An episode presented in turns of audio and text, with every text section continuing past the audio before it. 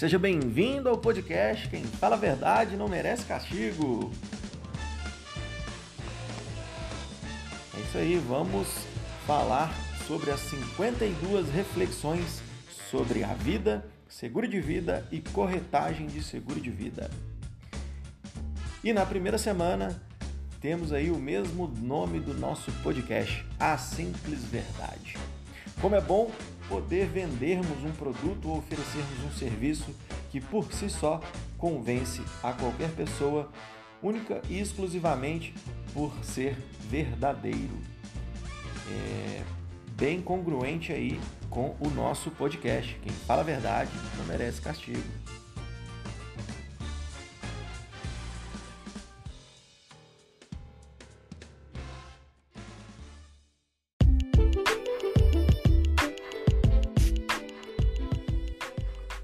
A primeira semana, a simples verdade.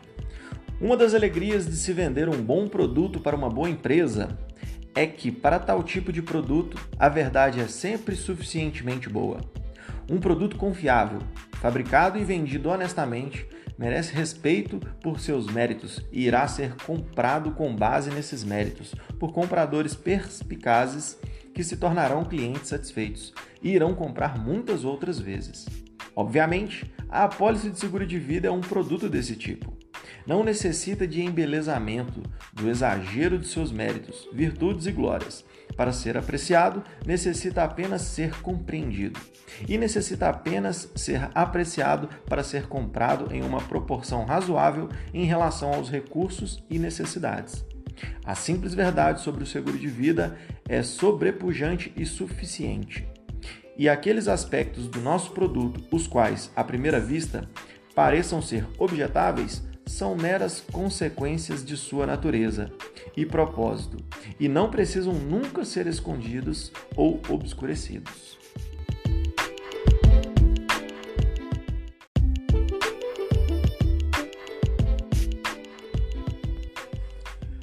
Por exemplo, o investimento do seguro de vida não oferece oportunidade para uma valorização como a que ocorre no mercado acionário.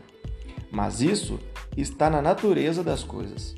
Ao contrário, o investimento do seguro de vida oferece garantias e não há maneira de comprar, de fabricar e vender a possibilidade de lucro especulativo sem a igual possibilidade de perda especulativa.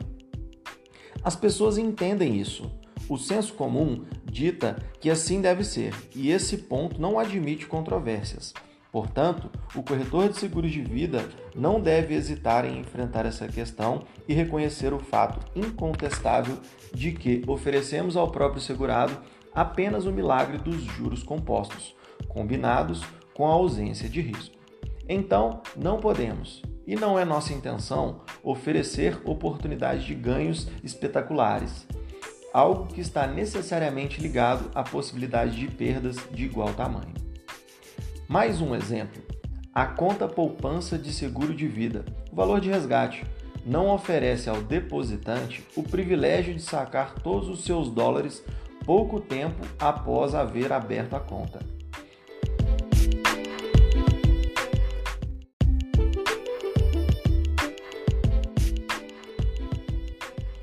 No entanto, é inevitável em um plano de tarifas como o nosso, que requer pagamento para quantidades substanciais de seguro de vida através de depósitos iniciais.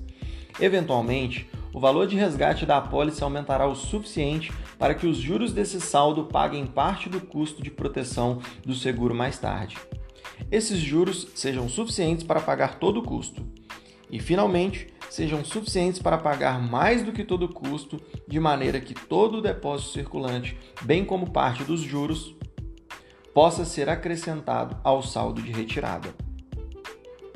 Esta ausência de grandes valores antecipados é inevitável em um plano em que uma parte significativa do primeiro pagamento é utilizada para estabelecer a segurabilidade do proponente.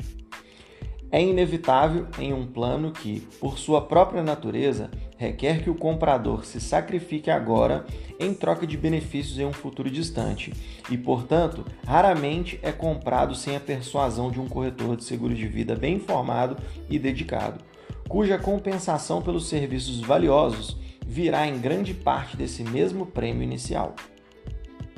No entanto, o outro lado da moeda é que essa própria ausência do valor de resgate no início é um dos motivos mais fortes e estimulantes para a compra do seguro de vida.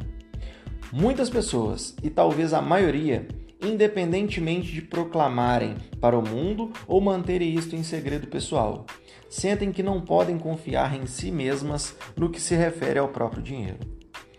Assim, a maior parte delas necessita ou deseja e procura um plano de poupança que ofereça sanções pesadas para desempenhos irregulares e altas recompensas pela poupança constante durante um período de anos.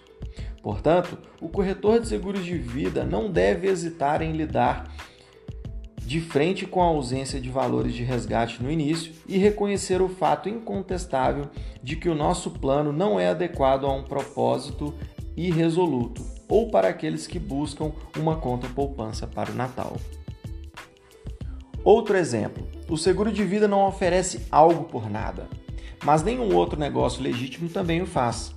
O corretor de seguros de vida não precisa se desculpar pelo fato de o seguro de vida não ser grátis, ou, se a questão surgir, de os serviços do corretor serem basicamente pagos pelo comprador.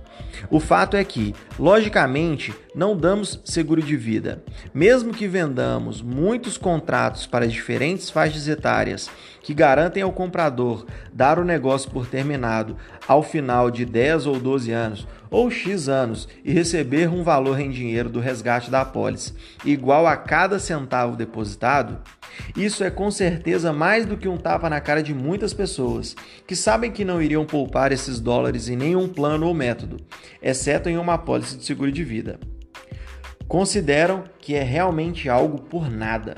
No entanto, permanece o fato de que não podemos dar seguro de vida e não fazemos. O que ocorre em tal caso é que os juros isentos de impostos ou com uma taxação reduzida sobre a provisão da apólice, substancialmente a mesma coisa que o seu valor de resgate, pagam o custo do seguro para todos os anos envolvidos e pagam também nossas despesas operacionais.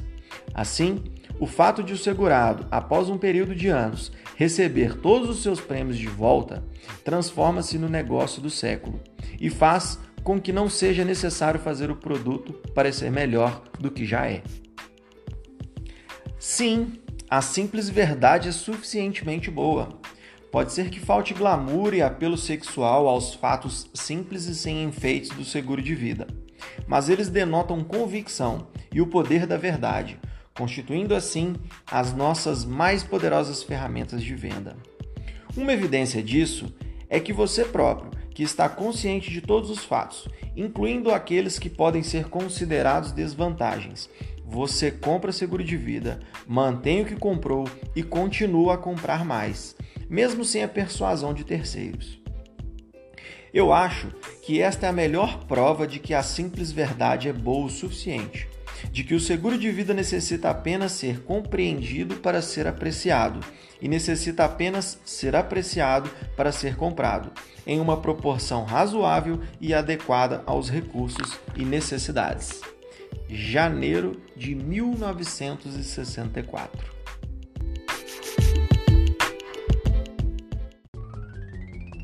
Chegamos ao final de mais um podcast. Quem fala a verdade não merece castigo. Lembrem-se de nos assistir e escutar na semana que vem novamente. Na segunda semana vamos falar de perdas tributáveis, imposto de renda, o tio Sam, o leão.